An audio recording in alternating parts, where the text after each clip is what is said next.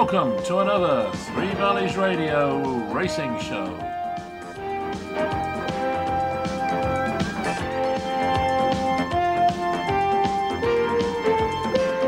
On the show tonight, we've got all our usual guests. Richard Phillips be here, Dave Wilson from Harlequin Racing, Colin Brown, of course. Colin's always here.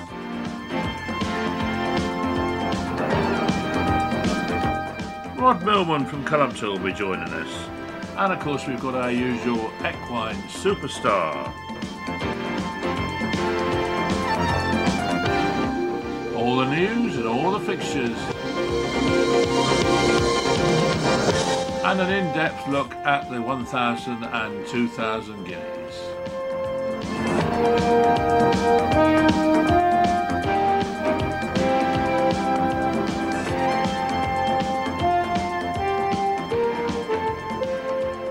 So settle down for the next hour and let's hopefully we can find some winners for you. Well, good evening and welcome to another Three Valleys Radio racing show. We've had quite a week with the 1,000 guineas and the 2,000 guineas and we'll be having a good look at those. And of course we've got all our usual guests here, so hopefully it'll be a good show. Um, and we're going to start, as we always do, with Dave Wilson and all the racing news. Hello and a very warm welcome along to this week's edition of the Racing News with all the news that is the news in the racing media, which does include Racing TV, the Racing Post, and the Sporting Life. To kick us off this week, here's our first story. Esther is 16 years old, chatty, confident, and personable. All things she wasn't when she first came to Greatwood. Employable as well, chips in Helen Yeadon, keen that we shouldn't underplay the achievements of the charity she founded 25 years ago, and which has since progressed from a simple racehorse rescue centre to a champion of well-being, mindfulness and inclusion, not to mention a pioneer of EAT, or better known as equine assisted therapy. With the help of a team of amenable and sensitive former equine athletes, Yeadon and her staff are managing to restore the confidence of young people like Esther, showing them a pathway back to normal relations with the rest of the world and finding them a place in the job market along the way. When she first came here, she wouldn't have agreed to come and talk to a journalist, says Alex Shaw, education and well-being lead at the centre, formerly a teacher in animal science in southeast London. Although, in fairness, that doesn't really differentiate Esther from the rest of the population. She was a very nice and never any trouble, but very shy and quiet, and you wanted her to come out of her shell. Now, having been referred to Greatwood near Marlborough by Wiltshire Council as a NEET, or what's known as not in education, employment, or training, and just completed her second totally voluntary course as part of what Greatwood calls its Animal Assisted Intervention Program, Esther is anything but in her shell, a model product of the system, who rode in her formative years and would make, so I'm told, a very good addition to racing's workforce. Except, I want to be a tattoo artist, says Esther who has joined us having successfully completed her latest assessment.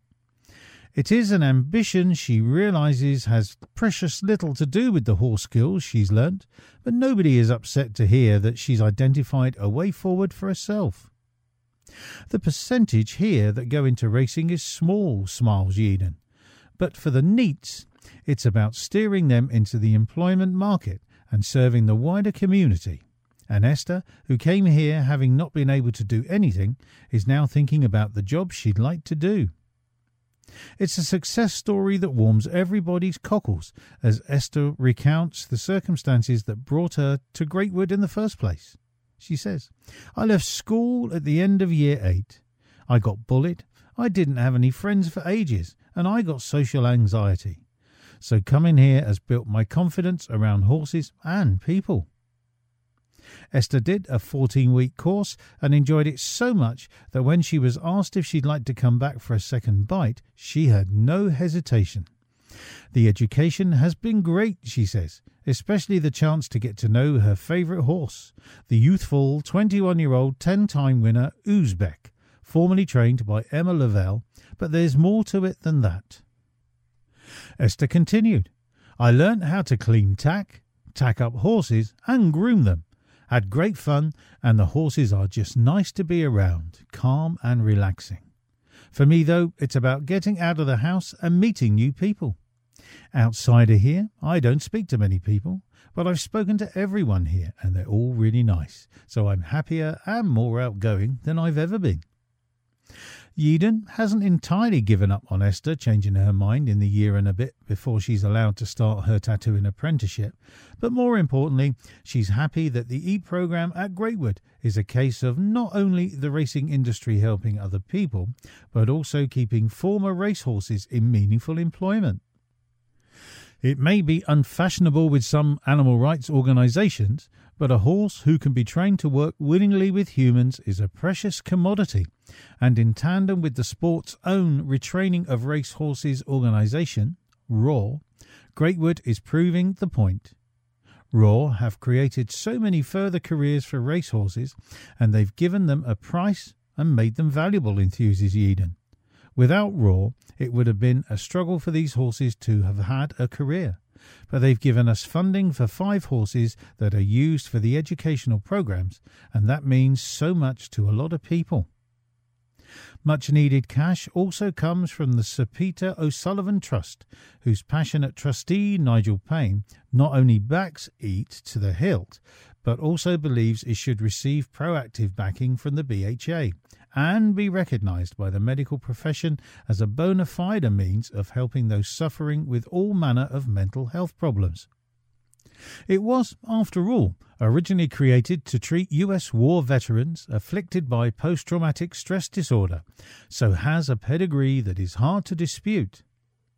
Social anxiety has increased massively since the pandemic, even in primary school children, and the impact that horses have on children is quite incredible, stresses Shaw.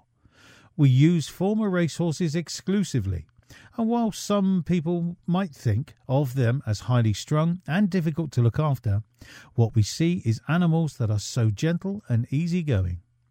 They'll have a knee high five year old standing next to them grooming them, and they'll practically go to sleep and let them get on with it. The potential for good work is enormous, and the benefits to disadvantaged pupils is plain to see. They are young people and adults who didn't thrive in mainstream education and need that confidence boost, a pathway back, explains Yeadon. If they come here with low self esteem, you'll find that if they learn to lead up a jolly big half ton racehorse, that's confidence building in itself. Maybe they've come from a very troubled and challenging background, and they've missed a lot of school and fallen behind their peers.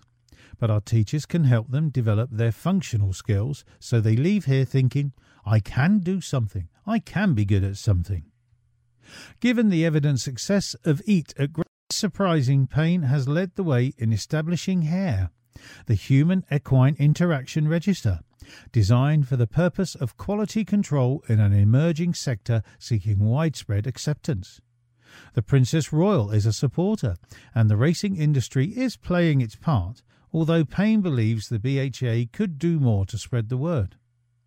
Inner city riding schools have become a notable success story, and Greatwood welcomes its role as part of a broader network of partner schools and council departments, from youth offending teams to early help and special educational needs, which ensures that racing's loss, as in Esther's case, can become society's gain rather than a wasted opportunity. Pupils can be referred by schools or parents, in groups, or on a one to one basis. They may end up preferring to work in the Greatwood Gardens rather than its stables, but if they stick with the horses, they can leave with an entry level qualification accredited by First for Sport, along with a different outlook on life. Shaw says some of the younger students are struggling after lockdown because they were on their own for so long, but they'll end up chatting to everyone, chatting to the horses, not having been able to get out of the house to go to school. Through our horsepower program, they'll learn about animal welfare needs, diet, shelter, health checking, fear and distress, and natural behaviours. We ask them questions they can often relate to. Why are horses in a group, not on their own? How do you think they feel if they are left on their own? How do you feel when you're not with your friends? We give them the support they can't always get at school, and you can see their confidence building. Even tiny things that we might think are insignificant can make such a difference to them, and the qualification is an achievement that can be built on to give them a first step back into the world. To watch these disadvantaged youngsters working assuredly is an education in itself, and the credit reflected on our sport a bonus.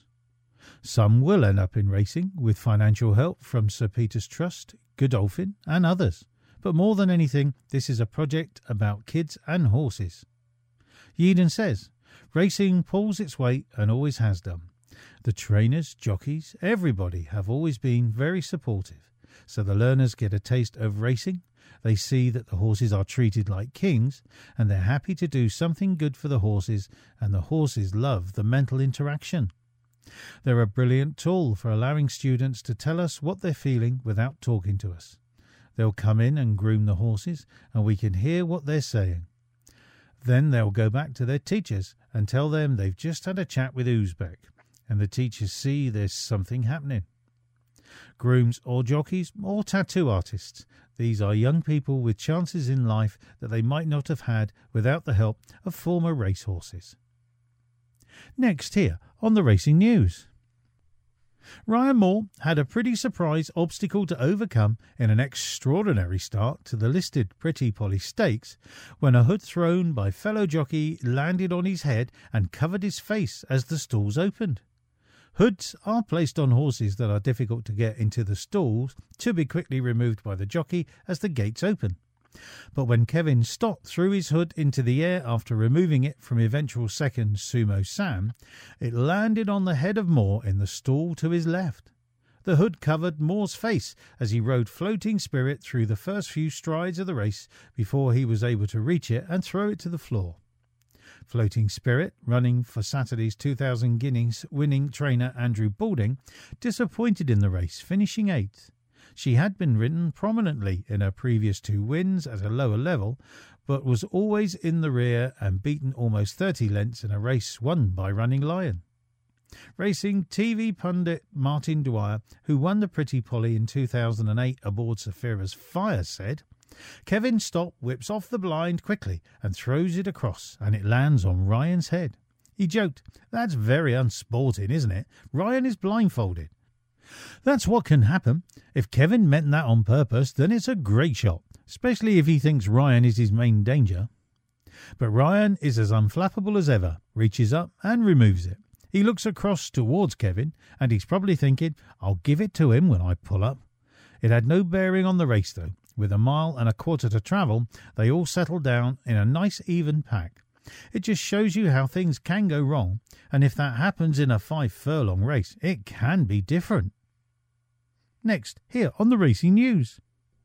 Both Saeed bin Suroor and Oisin Murphy have celebrated classic successes in the past, but few victories at the summit of the sport will rate more precious than Mawj's win in the Qipco 1000 Guineas. Bin Suroor reckoned it was his 195th worldwide Group 1, but it was a first in Britain since Farhh landed the 2013 Championship Stakes and a first strike in a British Classic since Mastery scored in the 2009 St Leger. For Murphy, it represented a chance to bring closure to a 14 month ban for breaching rules relating to COVID, conduct prejudicial to the sport's reputation, and two positive alcohol tests. He only returned to the saddle in February, yet less than three months later he was back in the classic spotlight.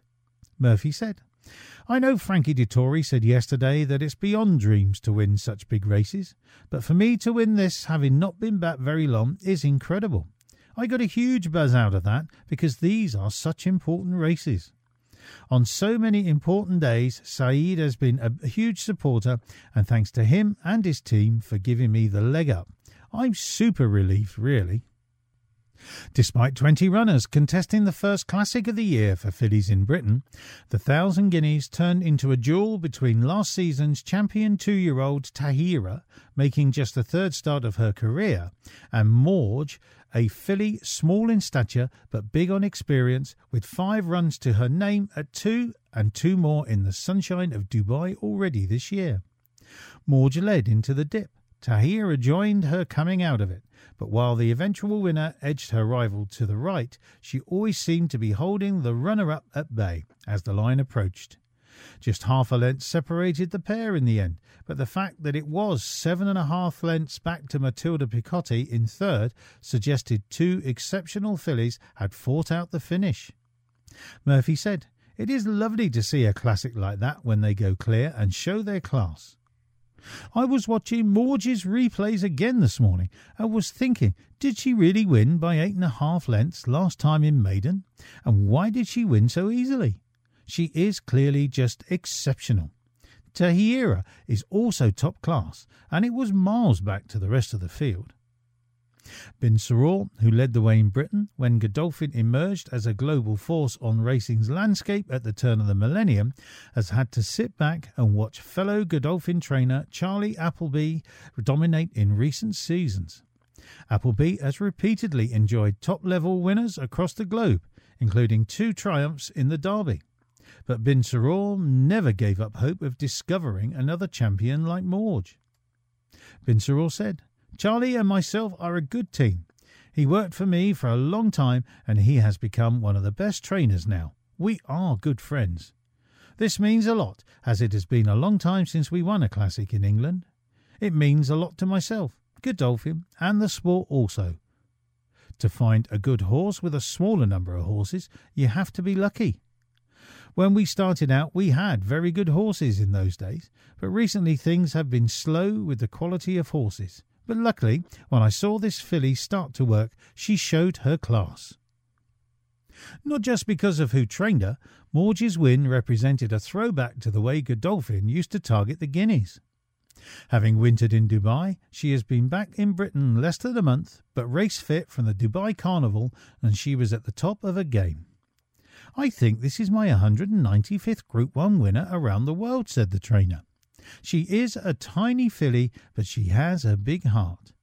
Her pedigree has plenty of speed, but we tried her over the mile in Dubai and she got it well. I talked to Sheikh Mohammed before we declared her, and he agreed to run her.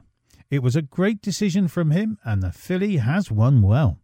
It's a great boost for the stable. The winner, who holds an entry in the French and Irish 1000 guineas, was promoted to 6 to 4 favourite with Paddy Power for the Coronation Stakes at Royal Ascot. And, while unsure in which direction she is heading, Suroor said the winner was destined to stay at a mile. You've been listening to this week's edition of the Racing News, with all the news that is the news from across the racing media, including Racing TV, the Racing Post, and the Sporting Life. I'm Mike Padden, and join us again next time for the racing news. Thanks for listening. Yeah, that was Dave Wilson with all the racing news. And now let's see where we can go racing this weekend. Right, well, we'll start at Ascot, where there are seven races on the flat with a 1.30 start. Eight races on the flat and over the jumps at Haydock with a 1.35 start. Seven races over the jumps at Hexham with a 1.40 start eight races on the flat at Lingfield with a 150 start, seven races on the flat at Nottingham with a 155 start, seven races over the jumps at Warwick with a 525 start, and seven races over the flat at Leicester with a 540 start. And Sunday there are seven races over the jumps at Plumpton with a 145 start, seven races over the jumps at Ludlow with a 205 start, and seven races on the flat at Hamilton with a 345 start. Right, it's time for this week's Equine Superstar.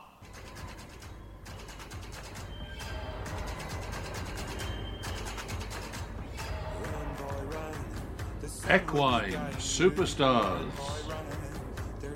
This week we're looking at Enable. Enable was a bay filly by Nathaniel out of the dam Concentric.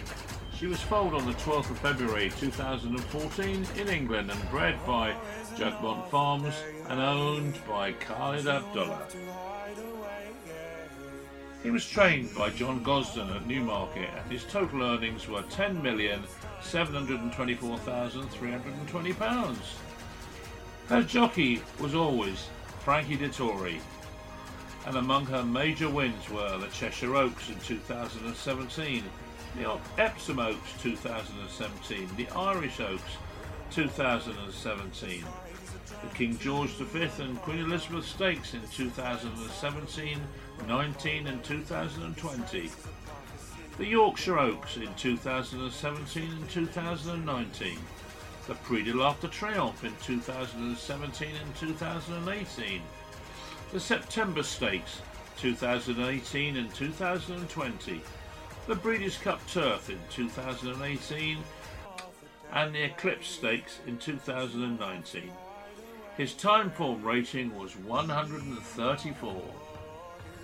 Now let's cast our mind back to Enable's first Group 1 success in 2017, the Investec Oaks. With thunder and lightning surrounding Epsom, they jump away from the stores, uphill for the first five furlongs here, and pocket full of dreams on the inside of Enable and Sobetsu, followed in fourth place by Alluringly. Rhododendron in the dark blue jacket, settling in fifth place early on, followed further back by Natavia, and then Horseplay, the back marker Coronet at this early stage as they climb uphill. Isabel de Urbina towards the outside as they run through the rain, and pocket full of dreams is out in front and it looks a brisk pace as they continue on this steep incline. Two lengths, three lengths to Sobetsu in second. Then in third is Enable, followed by Rhododendron. Natavia is on the inside, then of Alluringly. Horseplay is further back from Isabel de Urbina and Coronet is still just about last. On their way now towards the final mile and Pocket Full of Dreams out in front under Donnacha O'Brien, tracked by Sobetsu and William Buick in the all blue jacket. Frankie has Enable in third. Then Rhododendron, the hot favourite. Ryan Moore in the dark blue jacket in fourth place, just towards the outside of Frankie Dettori. Then on the inside is Natavia, followed by Alluringly in the bright yellow and black spotted jacket. Horseplay is behind these as the leader continues to press on inside the seven furlong marker. Isabel de Urbina and Coronet still at the tail of the field. The track flattening out. They're about to run downhill towards Tattenham Corner. And Pocket Full of Dreams is going to make this a serious test. Four lengths clear of Sobetsu in second place. Then Enable in third. Rhododendron with a clear run towards the outside of these. Followed by Natavia. They're followed by Alluringly and Horseplay. Isabel de Urbina and Coronet. And he's still kicking on on the leader. Pocket Full of Dreams who's kicked away from Sobetsu as they now round Tattenham Corner. And it's pocket full of dreams by five lengths. Two in second, Sobetsu. Then enabling the pink cap, Rhododendron going well towards the outside. The leader folding up and coming back to them now, about to be swallowed down by Sobetsu, by Enable and Rhododendron. And it's Enable and Rhododendron battling on here. Enable and Frankie Dettori in the pink cap, Rhododendron and Ryan Moore in the dark blue jacket, chased by Alluringly back in third. Both riders going for everything. And Enable is just getting on top from Rhododendron inside the final furlong. Enable kicks two lengths clear of the favourite and racing up towards the line. Enable for a fourth Oaks win for Frankie Dettori in the colours of Khalid Abdullah and Enable wins the Oaks pulling well clear in the end from Rhododendron, alluringly third, and Horseplay staying on in fourth. Well, that was the day that the love affair started between Frankie Dettori and Enable. Last weekend saw the start of the classic season for 2023, and of course we had the 1,000 guineas and the 2,000 guineas back up at Newmarket. Richard Phillips will be coming on the show very shortly with his assessment of the winners and the losers and the surprises in the race. But in the meantime, let's remind ourselves of the races themselves, starting with the 2,000 guineas. And they're off for the Qipco 2,000 guineas. Away well Dubai Mile in the centre. Hi Royal Nose Bandit. Chaldean on the far side with Flight Plan. And they're chased by Noble Style. Towards this near side, Silver Knot very handy in the blue white cap. On the near side, Little Big Bear along with Royal Scotsman. Then Indestructible. August Rodin is just towards the rear. It got a bit tight there with Royal Scotsman. Charyn is pulling hard. Sakheer is anchored at the back of the field.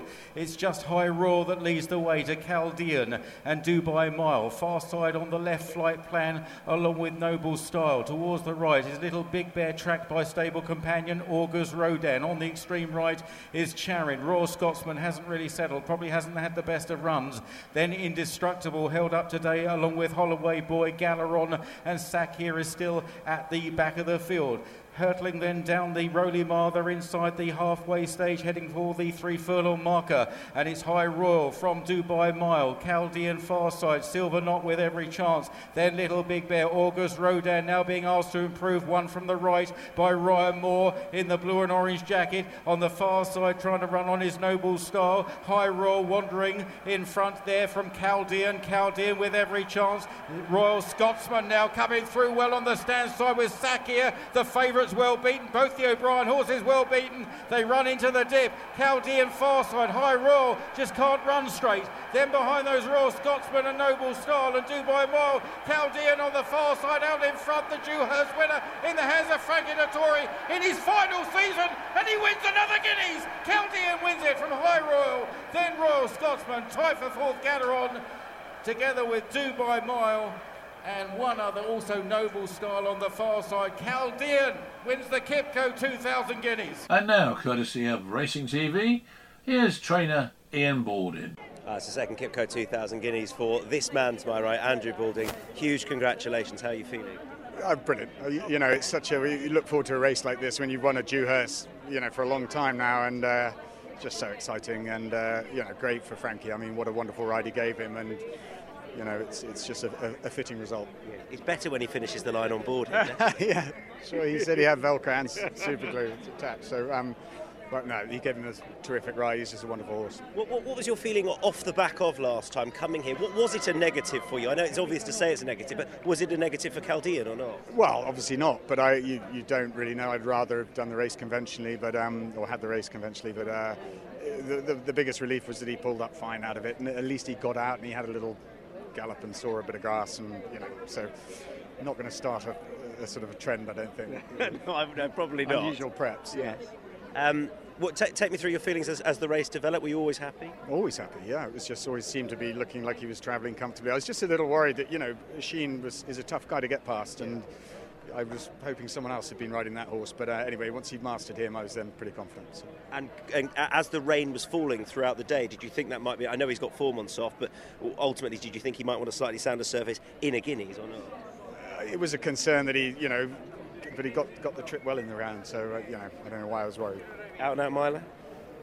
He might stay a mile and a quarter one day, but I don't think he'll stay any further than that.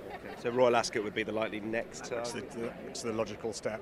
I think he's had a hard enough race today, so he's in the Irish Guineas. But I, to me, I'd, I'd, rather sort of wait for Ascot. But it's something we've got to discuss with the Juddmonte team.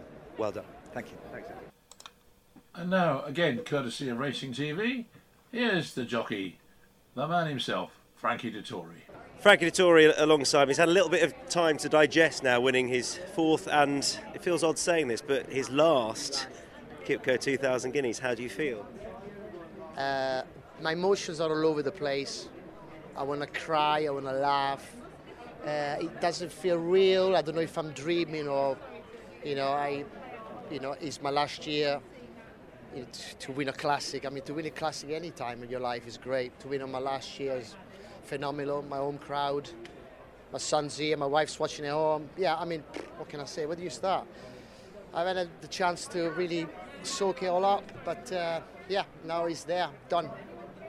Did it feel different knowing that obviously this is the, the, last? Did it feel different, everything down at the start, your last ride in the Guineas, or, or did it just feel like normal? Funny enough, uh, I, I, felt very relaxed. I don't know because maybe uh, I don't have to worry anymore. Then this is my last season, you know. Maybe because I've done it so many times, or I know maybe because I'm in a happy place. so I really don't know. But I was very chilled. You know, it was always with a chance, so I should have been a bag of nerves, but I was very chilled and yeah, it just happened. You know, when I got to the top of the hill, I thought I might just finish a good second here, but then once I got rid of the Oisin, I was I was able to really think. It was all coming down on me, saying, "Is this really happening?" Right? And it was mad, really, absolutely mad. The, the sensation that I got is like, yeah, really bizarre. I can say that.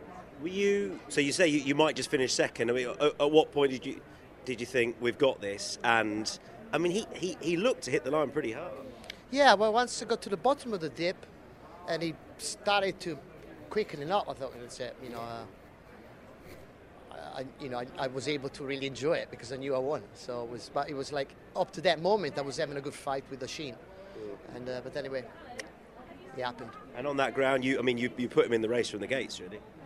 Listen, I, I stated this morning that it gave me a better feel at Doncaster on ease in the ground than he did uh, in the Dewhurst, and it was a Group One. So I was not concerned about the ground. I mean, old Cracksman, he loved the soft ground, um, and most a lot of Frankers do like a bit of cut in the ground. So when it started raining, it didn't bother me. The only concern when it does rain is going to test his stamina a bit more, but he showed to everyone today that uh, he's got no stamina problems. It's funny, isn't it? Go back. Obviously, the trial it was a disaster, and now you come and now you come here and you, you win a Guineas. So it's just listen. Each race is different. The highs and lows of race. Absolutely. That's I shamelessly I rang Andrew Balding. I said, "Can I please come and?" sit on him before the Guineas because I didn't get much of a feel first time. Yeah, it's one of those freaky accidents. Today's what matters, and we got the job done. Mm. Well done to all the Andrew Balding team and Juddmonte and everybody else then then being part of this. You know, it was a real uh, um, a moment to be in the winners' enclosure for your for that flying yeah. dismount. Look, I mean, the crowd, like, everyone here, that won't be lost on them. Yeah. I mean, even despite the weather, we had a, a good turnout at the winners' enclosure, and yeah, it was a special moment. And there we were thinking you might be in Kentucky today, but you're here. yeah, yeah, you're right. Uh, and I said on a lot, if I had a good Kentucky derby also, I would have rolled the dice, but it would have took a good one to take me off Chaldean. We're glad you're here. Well done. Subscribe to Racing TV's YouTube channel. So it was Chaldean who took the 2,000 guineas with Frankie Dettori on board. Now let's switch to the 1,000 guineas. They're off, racing for the Qipco 1000 guineas. Tahiyra not the best of them into stride. Matilda Picotti is one of the first runners to show. Queen Me is in a prominent position as well. Sweet Harmony and Mawj are leading the group towards the stand side. Naomi Lapaglia is up in a prominent position also as they begin to settle down. Two groups, but a yellow cap of Matilda Picotti is the clear leader. The group on the left. On the right is Sweet Harmony. Mawj in all royal royal blue is not far behind her. Mama's girl, and uh, with her is Olivia Maralda, a prominent position. And then uh, the yellow of Stenton Glider not far behind the leaders as they begin their journey now, already down to halfway, with Matilda Picotti having the advantage to Naomi Lapaglia and Queen Me. Lezoo's on that far side with Polly Pop there as well, and Queen Me on the extreme right. Sweet Harmony and Mawj leaving there to Mama's girl. Tahiyra, she'd be about uh, eighth now, making her run. Remarco's behind her. And then Column's Dream of Love as they head then down past the bushes now. Tahiyra in the green, chasing Mawj with uh, Mama's Girl towards the right into contention as well. Lezoo's not far behind on the far side of the course. And still Matilda Picotti with a little bit of a chance as well. Heading down into the dip now. In blue, Mawj. In green, Tahiyra. This pair are clearing the Qipco 1000 Guineas. Behind them in third place is Matilda. Matilda Picotti and it's Mawj in the blue colours fighting on strongly. Tahiyra the green jacket, but it's Mawj just in front of Tahiyra. They're well clear from in third position Matilda Picotti and they're followed in by Caernarfon. And now, once again, courtesy of Racing TV, here's trainer Saeed bin Suroor. Qipco 1000 Guineas has been won by Mawj, trained by Saeed bin Suroor. very well done. She's not the biggest, but she was all heart. Yeah, she's uh, have big heart. I mean, we saw her last year. She's a Group 2 winner here in England, and we take her to Dubai. She's unbeaten two races, even seven and a mile, but she come back here to win uh, the Guineas. That's a great result. Uh, is it true that you've just brought her back recently from Dubai? Yeah, she, she we give her a break after yeah. when she won a mile race. That's uh, the Jumeirah Guineas. Yeah. Then uh, there is no races for her in like a World Cup meeting then um, it could be only there is a race for her, um, UAE Derby, that's in the Dare, nine furlongs. Then uh, we talked to Sheikh Mohammed, he, uh, we talked to Ranhan Guineas, we brought her straight to her, and luckily she won. So she's just landed back in the country recently? Yeah, it's two weeks ago. Two weeks ago? Yeah. Wow. Um, she was clearly very tough. The, the runner up, we knew that she brought a high level of form to the table. You're miles clear of the rest. She's clearly very talented. She's tough filly. As a mile, you know, she's uh, a nice filly over this trip As if, if you look at her size and her pedigree shows Yeah. speed, shows speed. But uh, as a mice stay, we're happy with that. So by Exceed and Excel, will you Irish uh, 1000 seem the obvious option? This is option from options. Yeah, could be. And for you personally, obviously, to, to be back here with a, another classic. It's great to see Mawj come and to win the Guineas is a good result for us. Fantastic result. Very well done. Thank you, sir. Thank you. And now here's jockey Oisin Murphy. It's the first ever Qipco 1000 guineas for Oisin. Uh, Murphy, how's that sound? Uh, incredible. I, I thought I had a really good chance uh, when I was booked for her, and then I wasn't sure with the rain uh, how would she cope on this ground. But the word from Saeed bin Suroor and his uh, team was that she was in incredible shape, and uh, it was brilliant to be part of it. She was really tough. The second we know she's got a high level of form. You're miles, miles clear of the third. Yeah, two top class fillies. Uh, it's lovely to see a classic like that as well when they pull clear and uh, show their class. Uh, she travelled so well through the race. Uh, she never pulled, even to post, she was asleep. And um, I got out well and I had loads of options and I just got into a rhythm basically in a straight line very uncomplicated. And she travelled into the dip, and then it was just about, uh, you know, keeping her going. Um, a couple of days ago, you were saying you, you couldn't ride winners here. Yeah, but it was true. You know, I had uh, four full race days uh, with no winner here and lots of chances. And then Timesius Fox won yesterday, running line won earlier. But this is a different level. Different level. To, um, and obviously, what, what's happened coming back from your ban to nail a classic so early in the season? Yeah, beyond my wildest dreams. I had a really good start back, but thanks to lots of different trainers supporting me, particularly Andrew Balding, uh, you know, loads of people. But George Boughey, remember, he, he put me on Miss the Cut on a big day in Saudi. And um, yeah, just to get back in, in the big races with a crowd here, uh, it's, it's a great feeling. Hugging your mum on the way in, number one supporters here. Yeah, my dad's in England as well, uh, but he didn't come today. It's fantastic for them as well. Uh, memories, you know, making memories, uh, and they'll be thrilled. Um, she's by Exceed and Excel, so even the ground would have been a worry going forward. We saw her at Ma- Meydan. She's just going to be a, a top class miler. Is that what you see her as? Yeah, I think so. I think she just has lots of class, and um, And a miler trip. Yeah, uh, that was a true test today on holding ground, and I hit the line as well as Tahiyra. You know, um, so I'd be very hopeful that she can be, you know, dominant at a mile, and hopefully she stays in one piece because uh, that was a great performance. It was a great performance by by horse and rider. Very well done. Thanks, Niall. There we go. That was just to jog your memories as to how they finished up at Newmarket in the 1,000 and the 2,000 guineas. And now we're going to join Richard Phillips up in Gloucestershire with his opinion on both the winners and, of course, the overall races as well. Plus, we'll be looking at the Derby trial at Lingfield coming up this weekend. Well, good afternoon, Richard. How are you? Not too bad, Adrian. Jolly good. Thank you. Yeah, not too bad. Have you had a good uh, weekend of racing last weekend? Yeah, it was good. As uh, anyone was listening last week, I know that Mawj was my tip um, Yeah. In the 1,000 guineas. It was. Um, yeah, so she's a pretty impressive winner, um, beating the favourite Tahiyra, who was uh, well clear of third, as it were. So I think the first two home were pretty good. The pretty fast 1,000 guineas, even though the ground was on the soft side. So I think the first two are pretty good. Yeah. And uh, of course, the old favourite Frankie Dettori winning on um, Chaldean. Yeah, yeah. Chaldean was uh, most impressive winner. I never looked like getting beat really. Went on a nice old gallop all the way, kept going. Uh, the o- O'Brien fancies they disappointed.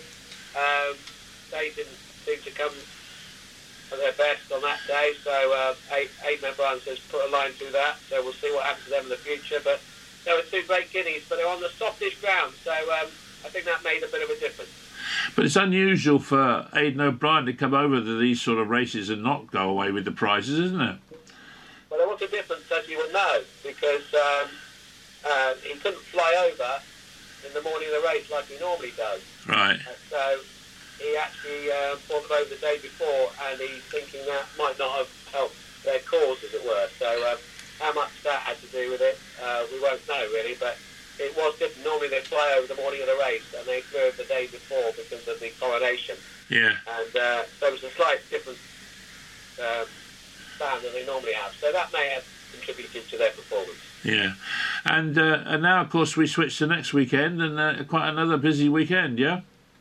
Absolutely. Um, we've got uh, the Lingfield uh, has been called off on the turf, so we've got it on the all weathers now.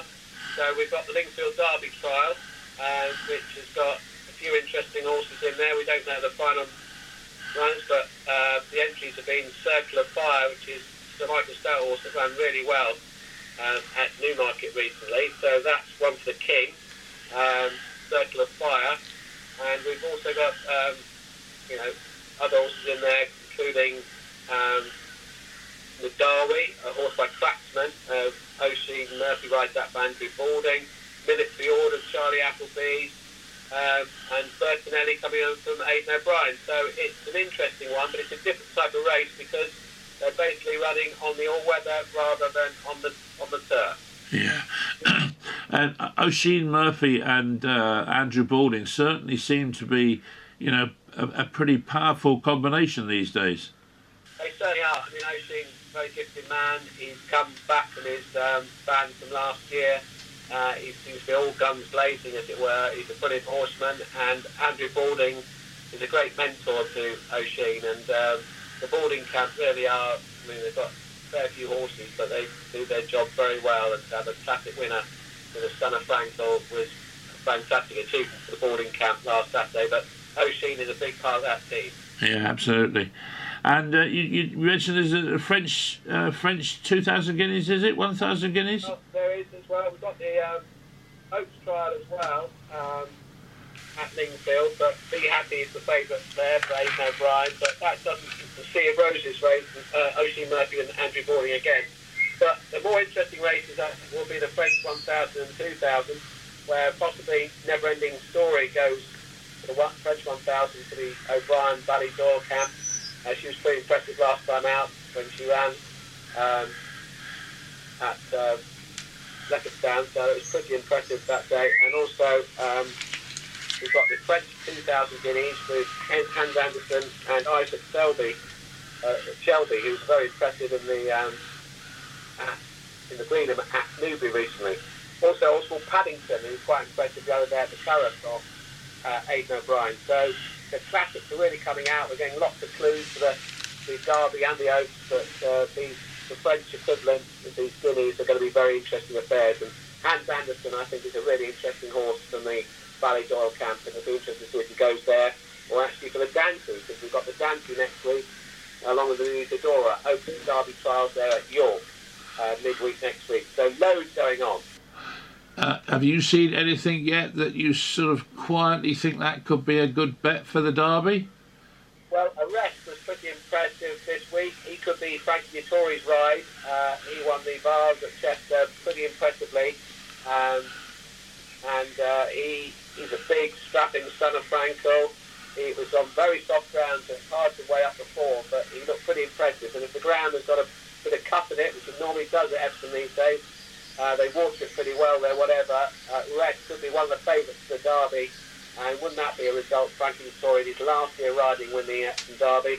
And of course, there was a very impressive winner, say the last dance, was the winner of the Cheshire Oaks, Ryan Moore for Aidan O'Brien. Again, very soft ground, but won by 22 lengths. And now, very short price favourite for the Oaks at Epsom. So, yeah, loads going on, lots of form to look at, and lots of uh, wagers to be had. But uh, it, it, the classic picture is always fascinating, and it's getting a bit clearer now. You mentioned Save the Last Dance. I mean, that was one hell of a winning, wasn't? I mean, 22 lengths. You don't often see that in a trial, do you? You don't, but you don't have to have ground as soft as that. They went quite fast early on, and you know, a few of these other horses sort of faded away, turning in. But she was most mightily impressive. So, um, yeah, it'll be interesting to see what she does um, round Epsom. But um, she's a very short price favourite now. Yeah, absolutely. Okay then, Richard. Well, thank you very much for all of that, and uh, we'll we'll speak with you next week when I'm sure there'll be a few more twists and turns in the story. Absolutely, lots to look forward to, and a very interesting weekend. I look forward to speaking to you next week. Thank you, sir. You're a star. Thanks very much. No problem. Thanks, Adrian. Thank you. Bye bye. Bye bye. Well, that was Richard Phillips over in Gloucestershire, and now we're going to catch up with Rod Millman down at Cullompton. Well, morning, Rod. Um, must have been a bit of a frustrating weekend for you because you know we were speaking about the horses that you got lined up last weekend, and uh, obviously with Salisbury going, that was three of them went for, you know, didn't didn't run. No, it was very disappointing because we had um, probably we had potentially three winners, you know. Yeah, But, um, quite. They always saying that. I mean, but, um, yeah, we had three three that we fancied strongly, you know. Yeah, Well, I mean, you, you obviously set, you know, you, you pick a race that you think you're going to win um, in, in advance. I mean, it, it must be very frustrating and annoying when all the work goes into getting them right, and then suddenly the race isn't there. Well, it's, it's nobody's fault. It's very annoying, but you can't help it. You know, you can't race on unsafe ground, and and that's part of part of English racing. I'm afraid that's Yeah. the good thing about all weather racing. Um, the, the, the, the going is standard, you know, and full stop, really. Yeah, yeah. But I mean, you, you when you, I mean, is there a lot of work entailed in, in you know, if you pick a race specifically that you think you've got a good chance of winning? I mean, uh, how do you go about getting the horses? Is there any special technique to it? Well, you train, you try to train the horse to peak on that day. So all, Yeah. all his work, all his work for the previous uh, fortnight is geared to run on that day. You know. Yeah, But the quite. trouble is, so you see, it's uh, you get like a love jam because, like, you take it. We've got 14 two-year-old fillies, Right. so we we'd allocated races to, to 10 of those over the next six weeks. Yeah. and that was their races. And they would run there, and then they'd run, run a couple of weeks later in the next race. And you try to keep them apart because um, when you when you when you're a trainer, you have owners horses owned in different different uh, partnerships and Yeah. syndicates, and owners owners don't mind being don't really like being beat by anyone else, but they hate it when another stablemate beats them Yeah, yeah, I can imagine. Yeah, because. Um, Especially if you have a first and second, Yeah. well, as far as the owner's concerned, it's a wasted opportunity. If you hadn't run the other one, I'd have won. yeah. And if you can avoid, if you can avoid that, that's um, that's what most people do. yeah, and, quite. and you take the race on at Salisbury on Sunday. I'd allocated one particular horse, and other horses are going to run in the, the race next couple of weeks. Yeah, Now she's she's become available now to run in those races, so it means I've got to totally shuffle shuffle the pack. yeah, quite. Difficult, isn't it? Difficult. Um, but nonetheless, I mean, looking at the last five runners, you've had a second, two winners, and a third and an eighth. So I mean, it's going well, nonetheless. Oh, the, the yards the yards in great form at the moment. Um, probably the best form we've ever been. Yeah. I mean, in the last 50, 54 weeks, I think we had 53 winners. Well, that's good, isn't it? Gosh, you can't knock that. And you got um, uh, you got Forever Dreaming today up at Chelmsford. Uh, good chance. well, she's a very difficult ride, but Pat's one of the most experienced jockeys in the race, so I'm hoping he'll get the best out of her. And I, I fancy her to run a nice race. Right, right. And then what about tomorrow? Crooked Crown and Able Kane. Well, most of my two-year-olds tend to improve a lot for their first run. Yeah. So that's why we're getting a run in her. Um, it looks a very competitive race. Um, she's a nice filly. Her her main target is a super sprint. Right. That's why that's why Hayley Turner's been booked today because um, she does a lightweight and this filly would have a lightweight in a super sprint. Yeah, yeah. And then Ross is on uh, Able Kane. Able Kane's a good horse. Um, he is he is always vulnerable to an improving improving, improving young horse. Yeah. But he'll have his he'll have his winners this year, I'm sure. And then Mullins Beach on Saturday. Yeah, he's off there. He's had he's had experience. I mean, the main danger there is uh, the horse of Michael Bell's, Yeah. which ran really well first time out, and then over raced second time. I'm hoping he'll over race again on this heavy ground on Saturday, then we'll come and do him. But you never know these things. No, quite, quite. How's this sort of in, this weather is all a little bit up and down. Is it having many any major problems for you? Well, yes, it can because the horses, the horses, all this up and down temperature doesn't help horses to come in their summer coats, No. and also it, it can cause lung infections sometimes. Ah, right. Well, um, thank you for that, Rod. Uh, best of luck over the weekend, and uh, let's hope you get to keep them, you know, keep the old train rolling along. Well, like I say, it's been a fantastic year so far. It'll be very hard to keep up this uh, level of success as the season goes on, but we'll be trying hard. I'm sure you will, and I'm sure you'll succeed as well. So, thank you for that, Rod. Appreciate it, we'll speak to you next week. Okay. Thank you very much. Thank you. Thanks, Rod. Cheers for now. Bye bye. And from Cullompton with Rod Millman, we're going to catch up with the cheeky chappy Colin Brown, of course. Well, good afternoon, Colin. I hope you're having a good week. Yeah, I'm a very good week indeed. I hope you and all your lovely listeners are having a good week as well. Well, I do hope so, yes. Why not? All helps, doesn't it? All helps. So, where are we going today? We're going to start at Haydock, is that right? Yeah, there's a mixed meeting at Haydock. There's four flat races and four jump races. Um, good racing, a race, a meeting that I was used to go to years ago, um, without much success, I might say. But um, it's one of those, you know, good prize money sort of early season uh, race meetings. It almost should be still part of the 22-23 race meet for the jump bit. But um, yeah, we've got a couple of horses up there that I quite fancy. And then we'll go to Lingfield. We've got the Derby and Oaks trial, of course. Um, the Derby and Oaks just what, ooh, three, four weeks away three weeks away.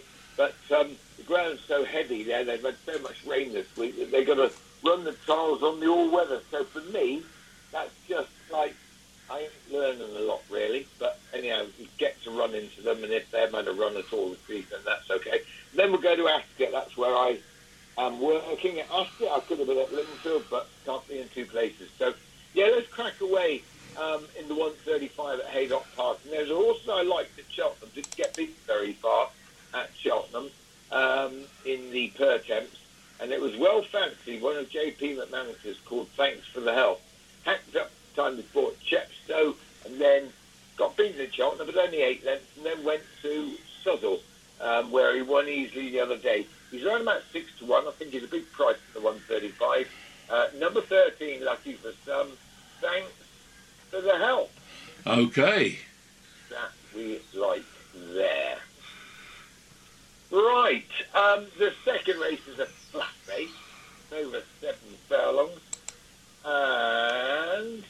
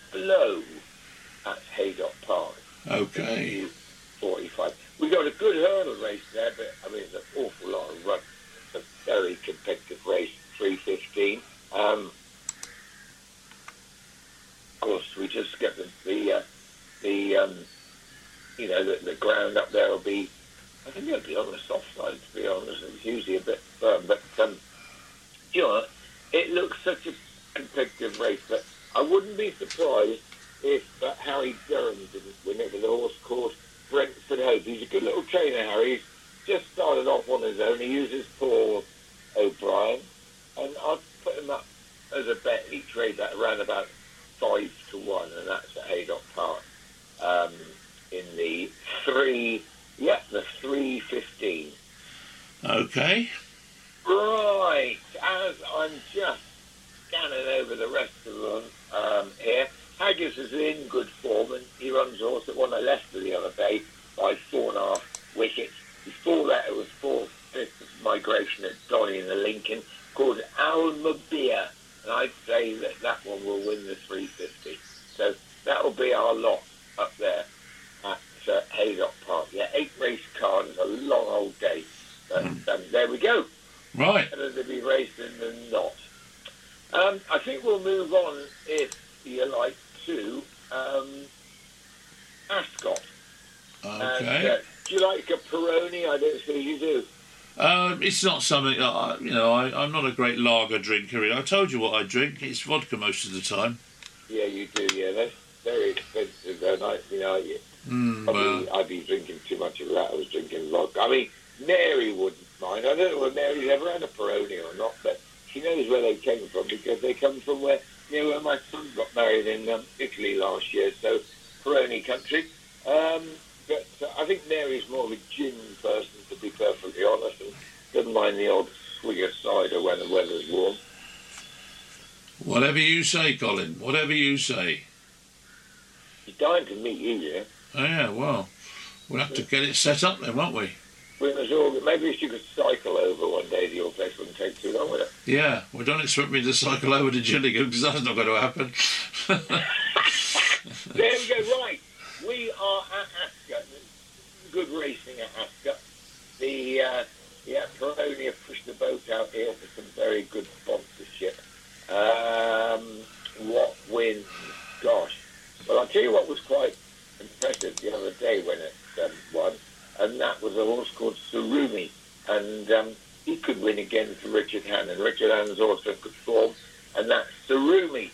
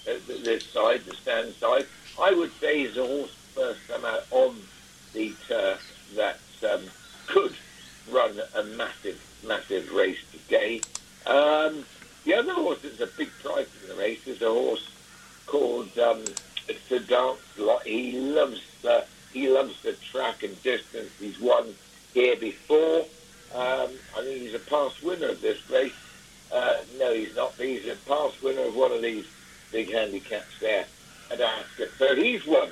Well, not without a chance. And I was just listening uh, to a little thing the other day about David O'Meara, and uh, he, I think um, David O'Meara's also got real good chances. So I wouldn't put you off having um, having a little pick of one of his because he said, to be honest, you know, they all get their turn and you know keep throwing enough mud at the wall, some of it sticks. So you know, he does often win some of these big handicaps. And, Sometimes not always with the sort of much fancied horses. So give it a go. It's a hard race. Okay. Free tennis, a novice stakes race. It's a competitive race, a two-year-old race. Um, you know, trainers that win with their horses first time out. People like Charlie Appleby always do well first time up. He ru- runs a nice uh, horse here that's out of a called Most Beautiful that won plenty of races. That cost only 625 grand. Then um, you've got a ready winner in the race by six lengths on a little softer ground the other day, and that is um, horse trained by Karl Burke called Valor and Swagger. He'll be pretty good to give the penalty away, but at least he's had a run, uh, I suppose. And the jockey puts up called Pierre Louis Jamy takes off a handy three pounds. Um, so we'll go for Carl's horse because I think when it's, the ground's going to be a bit on the top side there, a bit tacky. I reckon this horse has had a run that puts him in good stead. He won by six lengths the other day. Valor and Swagger he's called, and he runs in the 310 there at Ascot. Rightio. It's a tough old day, but it is brilliant racing as always. No, no better place to be than Ascot, to be honest.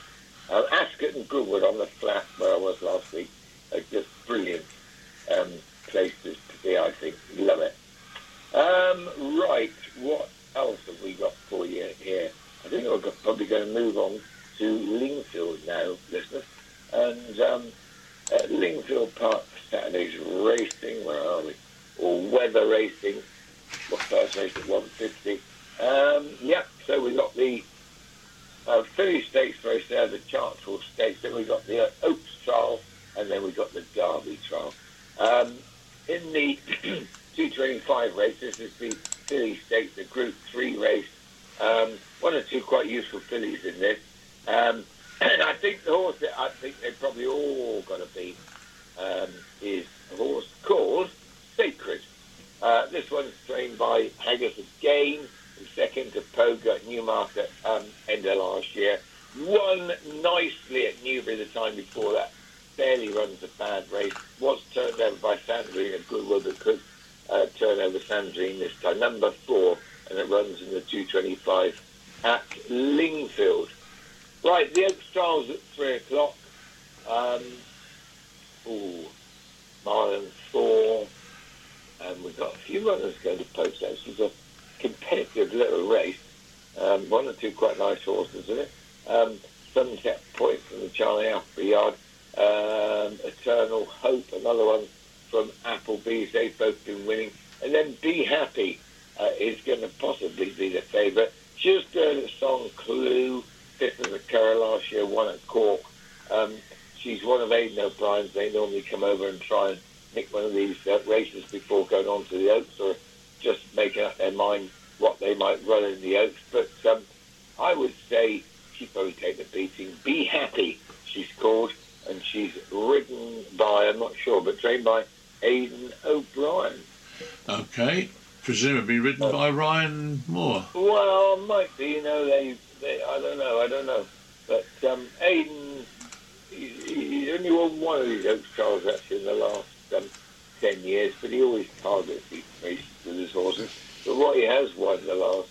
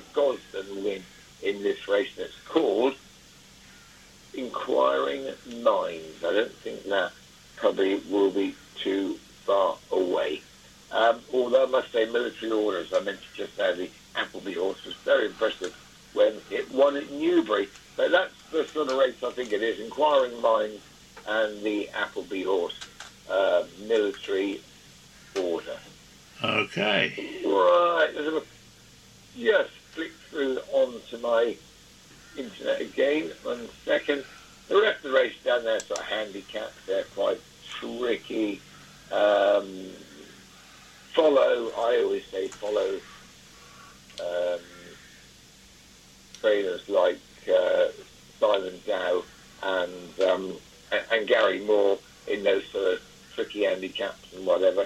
And they've both got sort of runners in the last two or three races. Um, I'm not going to put a bet up in the last couple of three races because I just think they look too hard. But it's, it's a good card down there, and if anybody's thinking they live near, near Lingfield, what should we do Saturday? Go racing at Lingfield. It really is fantastic. So enjoy.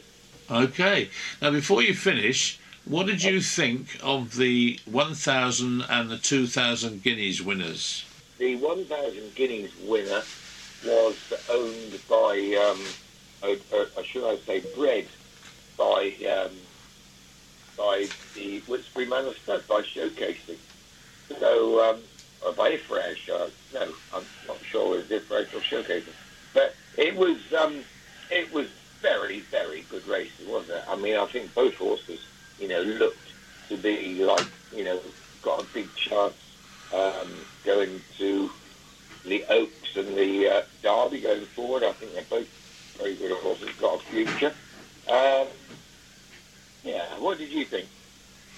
Um, well, I certainly thought that Frankie on Chaldean, you know, looked looked the part.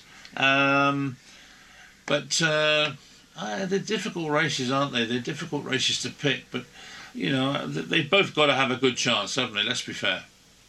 Yeah, I mean, you know, that uh, I just get that breeze right. Mawj is is is um, yeah with. Uh, yeah, no, I'm talking rubbish with manners, but I was getting mixed up. But um, anyhow, it doesn't matter. Chaldean was good because unseated Frankie just one of those things. Um, you know, if you ridden the horse twice out of those stores, he wouldn't fallen off second time. Just got a little bump and lost his arms anyway. But he ran very well up against Isaac, um, whatever he's called, um, Isaac Shelby, uh, who, uh, you know, actually finished upside him. And Isaac Shelby gave him nine gave him nine stone two pounds because he wasn't carrying a jockey on nine stone anyhow. But Isaac Shelby, talking about guineas, runs in the French Guineas the weekend. He's trained by Brian Meehan, and I think he'll win. So that's the horse that the loose Chaldean finished up side, went on to win the 2,000 guineas in England, and I think Isaac Shelby wins the 2,000 guineas uh, in France this weekend. Okay, well, thank you, Colin. That's very good. And uh, hopefully, you and Mary and me will get a few winners on Saturday. Let's hope for a few winners. I've narrowed this straight down the back of the snow. As soon as they open, I'd say Saturday, getting their bets on the doubles and trebles and sitting back open to make a, a tidy few bob. Let's hope so. Let's hope so. Thank you, Colin. Uh, listeners, have a great weekend. And uh, don't forget, Isaac Shelby will win in France, I think. I say will win the now. Okay, mate, that's fair enough. And we'll uh, catch up with you next week. We will do indeed. Take care. Well done. Thank you. Bye bye. Well, that was Colin Brown, and Colin's bringing to an end this week's show. So thank you for that, Colin. And uh, thank you to all our listeners for tuning in today. Hope we brought you a few winners, and we'll speak to you again next week. Goodbye for now.